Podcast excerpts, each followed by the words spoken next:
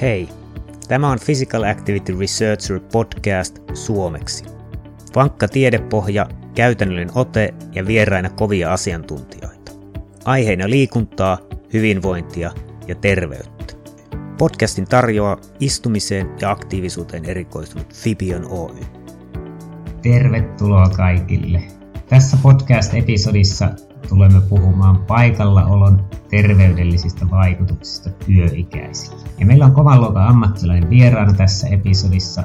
Hän on toiminut fysioterapeuttina ja työfysioterapeuttina yli 30 vuotta. Tällä hetkellä hän täydentää osaamistaan terveystieteen maisterin opinnoilla Tampereen yliopistolla. Hyvät naiset ja herrat, toivottakaamme tervetulleeksi Sari Hautaviita. Tervetuloa Sari. Kiitokset. Joo, mukava kun pääsit. Eli sä oot tehnyt tuota, tuossa just saanut kirjallisuuskatsauksen valmiiksi, jonka otsikko oli, että istuminen ei tapa, mutta paikallaan olo vie ennenaikaisesti hautaan. Paikallaan olon terveydelliset vaikutukset työikäisille. Haluaisitko kertoa vähän prosessista, minkälaista oli kirjoittaa ja mitäs, mitäs tässä löydettiin? Joo, kiitos. Prosessi oli, oli tosi mielenkiintoinen ja ja tosiaan kovan luokan ammattilaisen kanssa saan nyt tässä jutella, eli kiitän, te, kiitän kovasti sellaisesta inspiraatiosta muun muassa sinua ja sitten Arto, Artoa, jotka niin kuin omalla työ, omilla töillään saitte mua johdateltua tämän aiheen pariin. Et toki kun tuolla työterveyshuollossa on tehnyt, tehnyt töitä toistakymmentä vuotta ja fysioterapeuttina pitkään, niin vaikka opiskelenkin yhteiskuntatieteellisessä Tampereella ja kansanterveystiede on mun pääaineena, niin tota, halusin jollain lailla tuoda tätä omaa fyysistä, fyysistä osaamista ja fyysisen toimintakyvyn ymmärtämistä siihen mun, mun kandityöhön. Ja aihetta pyöritteli aika pitkäänkin ennen kuin se sitten loksahti kohdalleen oikeastaan yhden Work and Health-kurssin myötä, kun kirjoittelin esseitä. Esseitä meidän piti nopeasti valita joku aihe ja jos ajattelin, että tästä aiheesta nyt ainakin on paljon tutkimusta ja sitten oikeastaan sen tutkimusmäärän laajuus ja määrä yllätti mut kovastikin, koska tota, olin kyllä joihinkin aikaisemmassa aikaisemmissa töissäni tutustunut, mutta, mutta sitten kun oikein lähti systemaattisesti hakuja tekemään, niin sitten huomasikin, että, että tästähän löytyisi niin paljon tietoa, että, että voisin tehdä siinä ihan kandityöhönkin kandityöhönikin. Aikaisemmin mä olin pyöritellyt insuliiniresistenssissä olevan potilaan tai asiakkaan elintapaohjausta, mutta tosi vähän löysin siihen materiaalia. Ja, ja tämä pikkasen sivusaihetta, koska olin tähänkin sitä materiaalia ja tai sen insuliiniresistenssin ja paikallaanolon kautta, sitä kautta materiaalia kerännyt, mutta nyt sitten sen Work and Health-kurssin myötä, niin löysin, löysin että hei, tämä on just se, mistä mä haluan tehdä, koska työelämässä tähän törmää paljon ja sitten kun kandia aloin tekemään, niin sitten tuli tietenkin tämä COVID-19-sulku, joka niin kuin nosti aiheen ehkä entistäkin ajankohtaisemmaksi. Kyllä, joo, toi on, toi on tosi mielenkiintoinen. Mä tuossa selailin, selailin sun työtä ja tavallaan tämä inaktiivisuusfysiologia niin on mielenkiintoinen, että tämä on vasta 2007 tavallaan koko termi tullut. tullut ja mm. katoin mielenkiinnolla, laitoin, laitoin etsi-funktion ja katoin 2020 hakua, niin sieltä aika monta, monta artikkelia tuli, eli ihan niin kuin viime, u, uusinta tietoa oli siinä, mitä ei ole itse ehtinyt, ehtinyt katsoa, ja sulla oli myös siinä niin kuin kappaletta sulku, sulkutoimien vaikutuksista, käydään niitä tuossa vähän ajan päästä, mutta tota, mitäs, mitäs sä niin tavallaan kävit läpi kirjallisuutta, niin mitä sulla on pääjohtopäätöksinä mielessä, mitkä oli mielenkiintoisimpia asioita tähän työikäisten paikallaan? No joo, jos ihan niitä keskeisiä tuloksia voisin kertoa tuossa, mutta se ehkä, niin kuin, jos miettii vielä sitä työtä, kun teki ja, ja tavallaan sitä luotettavuutta niille tutkimuksille, miettii, että musta, mä ty- olen aina tykännyt historiasta ja halusin sen takia perehtyä vähän siihen historiaan ja, ja tavallaan sitten kun miettii niitä aikaisempia tutkimuksia ja niiden historiaa, niin siellä se itsearviointi pisti silmään monessa, että piti itse arvioida sitä paikallaanolon määrää ja siihen varmaan palataan sun myöhemmissäkin kysymyksissä, mutta se oli semmoinen, mikä niinku mietitytti sen tutkimuksen ja niinku jatkotutkimuskysymyksiäkin sitten. Mutta tässä varsinaisessa tulokset, niin no ensinnäkin se määrä, miten niitä terveydellisiä vaikutuksia löytyi, ja se oli oikeastaan sitten jo siihen niin kuin oman kandityön rajaamiseen. Jossain vaiheessa tuntui, että nyt tämä homma levähtää ihan käsiin, kun niitä vaikutuksia löytyi jopa siihen 35 eri sairauteen ja, ja niin kuin ihan merkittävää vaikutusta. Ja, ja tavallaan se niin kuin, myös se, että se kuinka paljon se hidastaa sairaudesta palautumista. No se nyt oli tietenkin oman työn osalta tuttua, että, että, että se niin kuin jos, jos sä et lähde liikkeelle, niin kuinka se vaikuttaa fyysisen suorituskyvyn kautta sitten myös siihen niin kuin kuntoon ja lihaskuntoon ja näin. Mutta sitten tämä niin ennenaikaisen kuoleman riski, kuinka merkittävä se oli, niin se oli, se oli niin semmoinen iso, iso tekijä. Ja tavallaan se, että kuinka hitaasti tietyllä lailla nämä vaikutukset kehittyy, eli näin tällaisena maailman parantajana, niin ajatus on siitä, että kuinka siihen voisi vaikuttaa niin paljon ja, ja vaikka tietoa on saatavilla, niin kuinka vähän, vähän me edelleen hyödynnetään tätä, tätä niin kuin tutkimustietoa tuolla käytännön työssä ihan oman ammattiryhmän kesken tai, tai mi, minkä tahansa ammattiryhmän kesken, jotka niin kuin tällaisen ihmisen terveydellisen ja varsinkin fyysisen kunnon ja toimintakyvyn parissa askartelee. Mutta sitten sit siellä oli myös se tavallaan niin kuin toinen semmoinen mulle tietyllä lailla ei nyt uusi asia, mutta se kristallisoitu se, että, että se on niin itsenäinen tekijä. Että fyysisistä aktiivisuudesta ja, ja sitten tavallaan siitä niin liikkumisesta ja liikkumisen määrästä. Nyt toivottavasti kaikki ihmiset jo ymmärtää, että, että sitä tarvitaan ja ilman sitä ihminen ei pysy terveenä tai ainakin huomattavasti huonommin. Mutta se, että, että siellä niin kuin että se ei ole tavallaan vastakohta, vaan vaikka ne on niin kuin tietyllä lailla toistensa vastakohtia, paikallaanolo ja fyysinen aktiivisuus, mutta se on itsenäinen tekijä. Että molempia tarvitaan. Että tarvitaan sitä liikkumista, mutta sitten tarvitaan myös sitä paikallaanolon vähentämistä. Ja ehkä se konkreettisin juttu siinä oli se, että suurin syy, tai niin kuin se, että tavallaan vaan ne, ketkä liikkuu oikeasti fyysisesti aktiivisesti ylittäen niin kuin tämän terveysliikuntasuosituksen, että sun pitää vähintään se viisi tuntia olla semmoista niin kuin, va, oikein kuormittavaa liikuntaa, että, että se kumoaa sen pitkittyneen paikallaan niin se oli semmoinen niin kuin ihan omaankin liikuntaan ja omiin liikuntatottumuksiin piti oikein miettiä, että apua. Varsinkin kun teki sitä kandia, niin siinä oli välillä melkoinen ristiriita, kun väkisinkin joutui paikallaan olemaan, niin ilman ehkä tätä tietoa siitä, että nosta nyt edessä pylly irti penkistä puolen tunnin välein, niin ehkä olisin huomattavasti huonommassa kunnossa itse ollut sen, sen episodin jälkeen.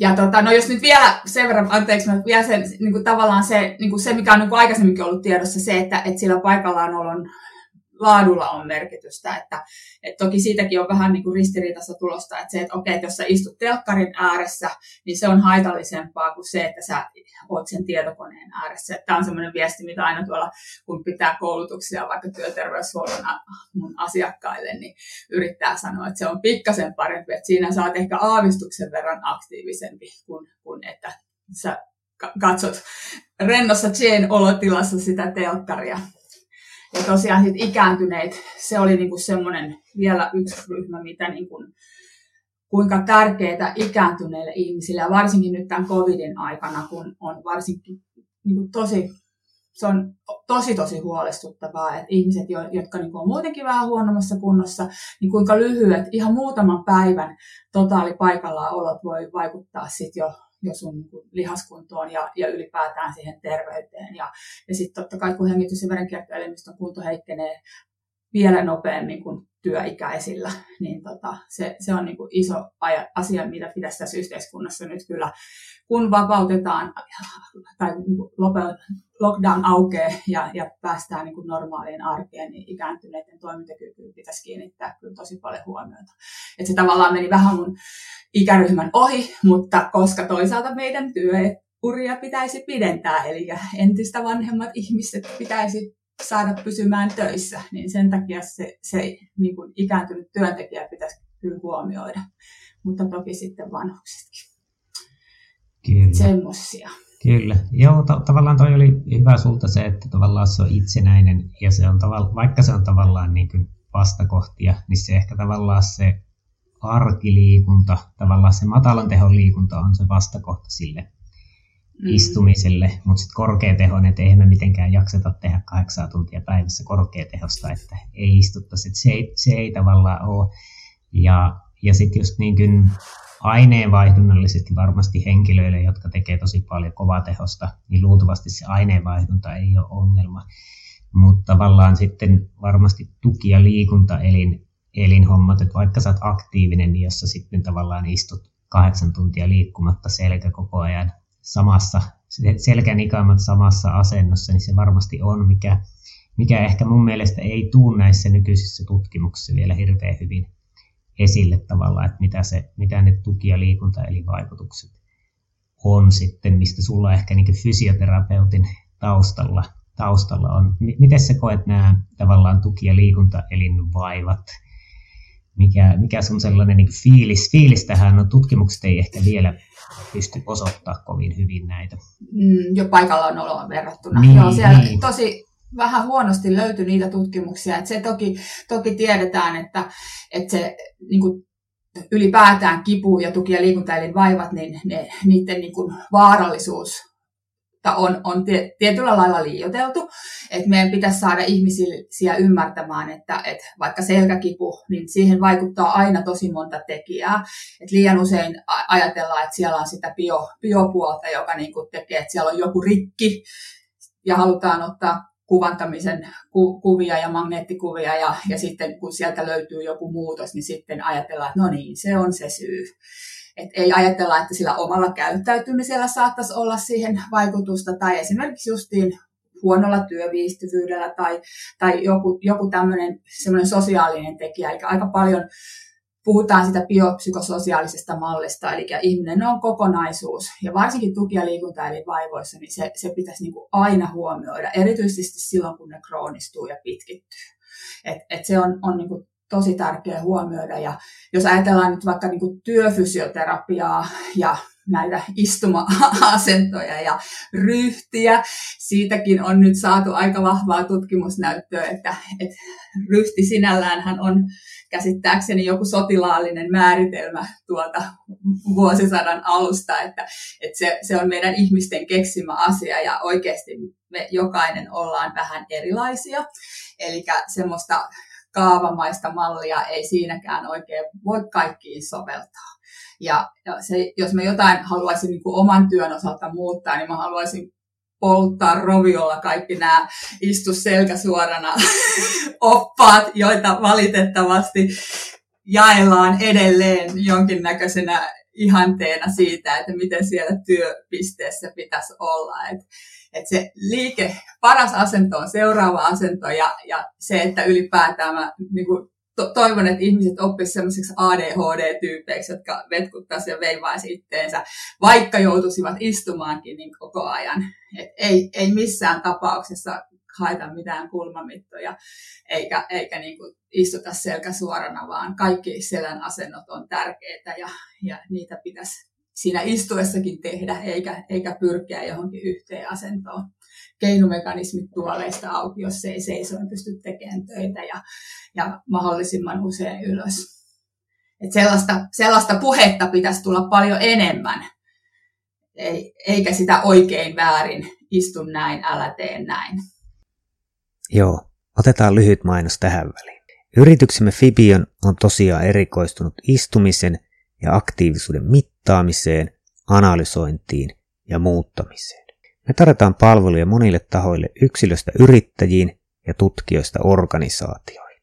Jos olet kiinnostunut omaa hyvinvointisi ja terveytesi parantamisesta, tsekkaa fibion.me eli .me ja opi, miten Fibion motivoi ja opettaa arjen pieniin muutoksiin, joilla on oikeasti iso vaikutus pitkällä aikavälillä. Jos taas Työyhteisö hyvinvointi kiinnostaa ja haluat oppia lisää tehokkaasta ja todennetusta Fibion Active Office-ohjelmasta, tsekkaa fibion.fi. Jos taas olet terveyden, hyvinvoinnin tai liikunnan ammattilainen, tsekkaa fibion.pro ja opi, miten sinä voit hyödyntää Fibion analyysiä työssäsi. Fibion liikuttavaa hyvinvointia. Ja takas podcastiin.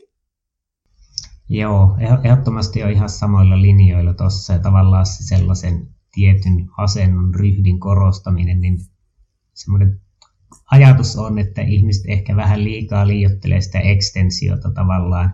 Ja se, että jos sun liikkuvuus on, että sä oot lähellä sitä oman liikkuvuuden ylärajaa siinä, siinä tavallaan asennossa, niin se on osoitettu, että se ei ole hyväksi. Eli selän pitäisi olla tavallaan neutraalissa asennossa kaukana niistä ääriasennoista ja just, että se liikehän siellä on, että tavallaan se kuormitus jakautuu eri, eri osiin, niin on kyllä ihan, ihan samaa mieltä sun kanssa.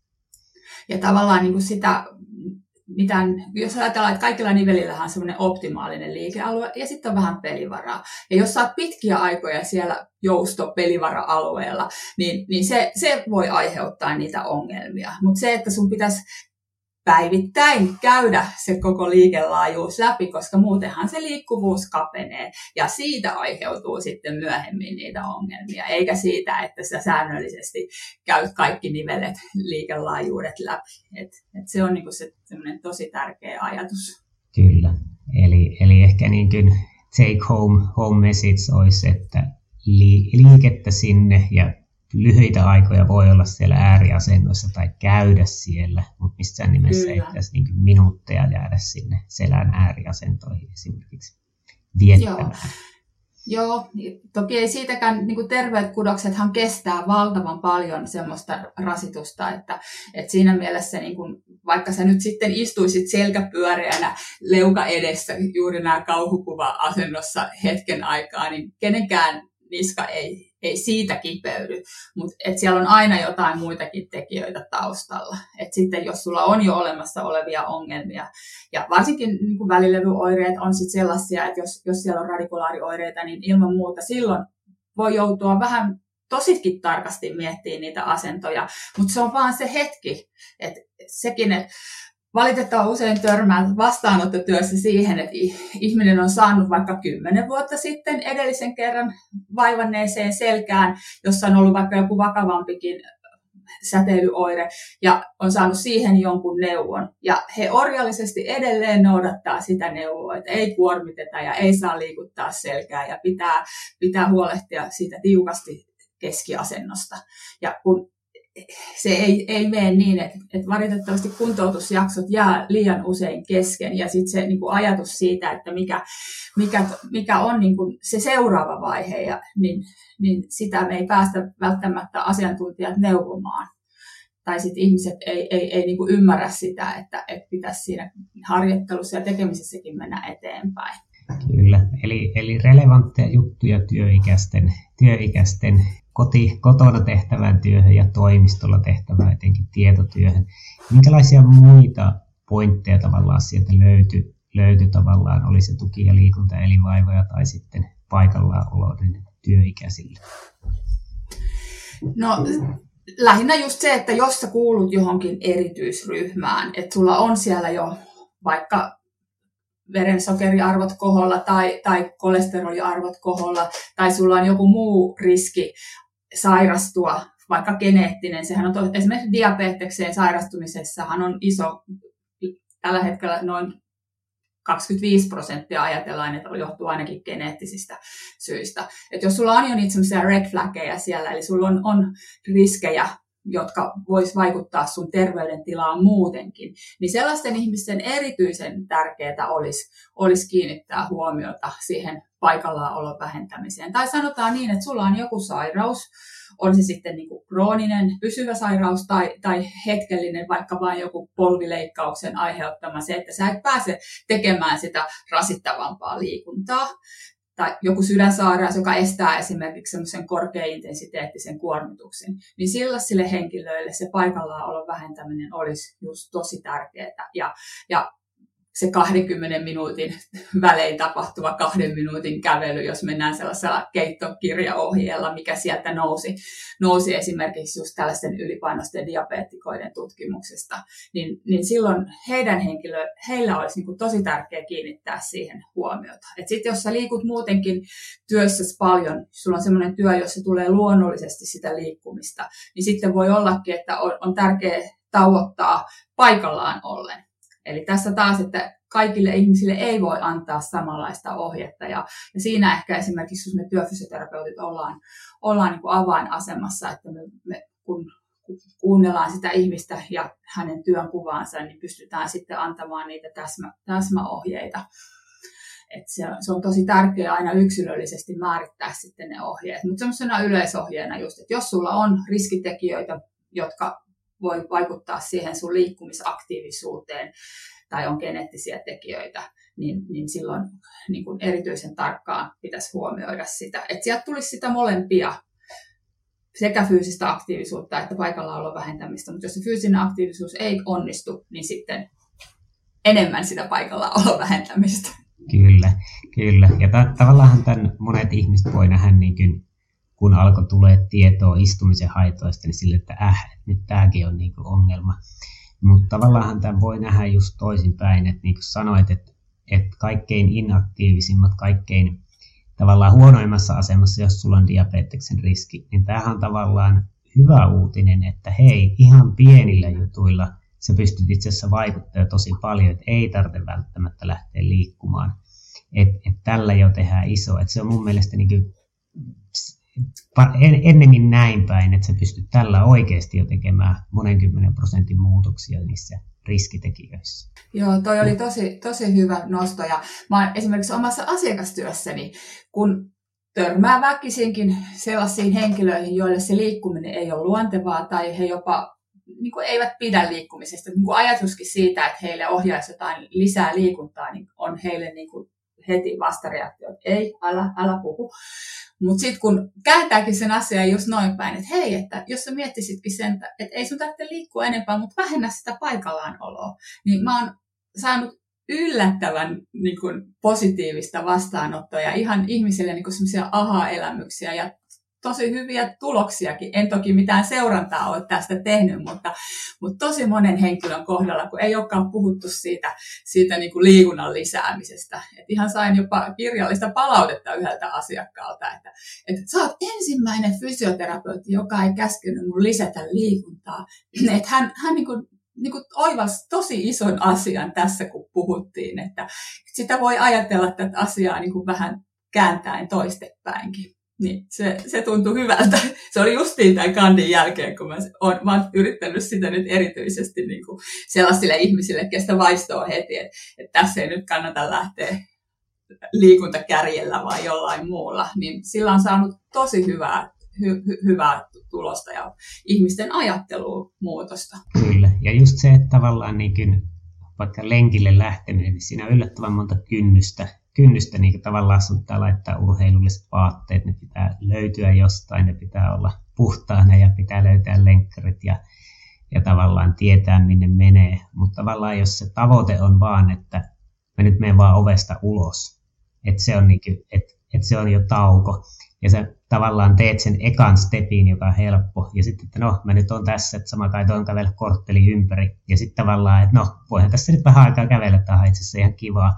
Että se niin tavallaan se kynnys, jos me pystytään vaan sitä madaltamaan, niin se voi hyvinkin olla, että se niin kuin ihminen tekee enemmän. Että tavallaan se eka askel pitäisi olla vaan, niin kuin, että mä nyt vaan hyppään tuohon pihalle. Että et ei tarvitse mitään muuta. muuta. Että se on niin kuin käyttäytymisen muutokseen varmasti iso asia, että me saadaan se kynnys alas. Toihan on se, mitä nyt tässä niin kuin tämän lockdownin aikana ja etätyöaikana on, on niin kuin ihmisille pitänyt ihan ääneen puhua, että kun jää työmatkat pois ja jää se semmoinen työ, toimistolla tapahtuva normaali liikuskelu, mahdollisesti portaiden käyttö, mitä siellä eri kerroksien välillä on päässyt työpäivän aikana tekemään. Aika harva meissä asuu semmoisessa kartanossa, jossa voi käydä itäsiivessä lounaalla ja länsisiivessä sitten jatkaa päivää ja, ja saada niin kuin riittävä määrä askelia, askelia sen työpäivän aikana vaeltelemalla siellä omassa, omassa residenssissään. Niin sen, se on niin kuin ollut, ollut semmoinen tosi hyvä ajatus ihmisille, että, että lähdet aamulla, käyt sen vaikka kiertäisit vaan sen talon ympäri, missä asut, niin sä saat siinä sen työmatkan ja sitten lounastunnille lähdet ulos lounaalle ja taas kierrät ja vähintään sitten työpäivän päätteeksi, että sä klousaat sen päivän, eikä, eikä tuu sitä ongelmaa, että jäädään sinne notkuun koneelle puoliksi töissä, puoliksi jo te- tekee jotain muuta. Että et semmoisia niin kolmeen kohtaan luontevasti sopivia pieniä liikuntarupeamia niin ne on, ne on niin kuin toiminut hyvin tässä etätyössä. Ja sehän siinä mun kandiin sain vielä niitä viimeisiä tutkimuksia, joita niin kuin COVIDin aikana aikaisista muutoksista ihmisten toiminnassa niin kuin on, on jo tutkittu niitä, niin saatiin just sitä, että kuinka se on niin kuin polarisoitunut tämä. Että ne, ketkä on ennenkin ollut aktiivisia, niin ne on pystynyt sen lockdownin aikanakin ylläpitämään niitä liikuntatottumuksiaan ja vähentämään paikannalaan oloa. Ja sitten taas ne, ketkä sitä ei ole ennenkään tehnyt, niin siihen on tuossa vastaanotollakin törmännyt, että, että koska kuntosalit on kiinni ja, ja uimahallit on kiinni, niin enhän minä nyt voi harrastaa mitään liikuntaa. Ja vaikka sitten ei olisi käynyt siellä kuntosalilla tai uimahallissa ennenkään sitä, tätä lockdownia, niin nyt sitten sille on saanut taas hyvän syyn selittää sitä omaa liikkumattomuuttaan. Et, et ihmisen mieli on sellainen, että et kellä, kellä se liikkuminen ei ole luontevaa, niin se, heille tämä paikallaolon vähentämisen ajatus voisi olla sellainen yksi, millä pääsisi sitten sille vai vihkaa siihen aktiivisempaan elämään. Tämä episodi olikin tässä. Kiitoksia kun kuuntelit Physical Activity Researcher podcastia. Jos tykkäsit kuulemastasi, niin täppää käyttämässäsi applikaatiossa tilaa kautta subscribe – niin et missaa uusia episodeja. Meillä on todella kovia vieraita tulossa, joten kannattaa kuunnella ehkä toistekin. Ja jos haluat vähän helppiä meitä, niin voit antaa arvostelun podcast-applikaatiossa, twiitata tästä podcastista tai vaikka vinkata kaverille. Kiitoksia ja ei muuta kuin loistavaa päivänjatkoa kaikille.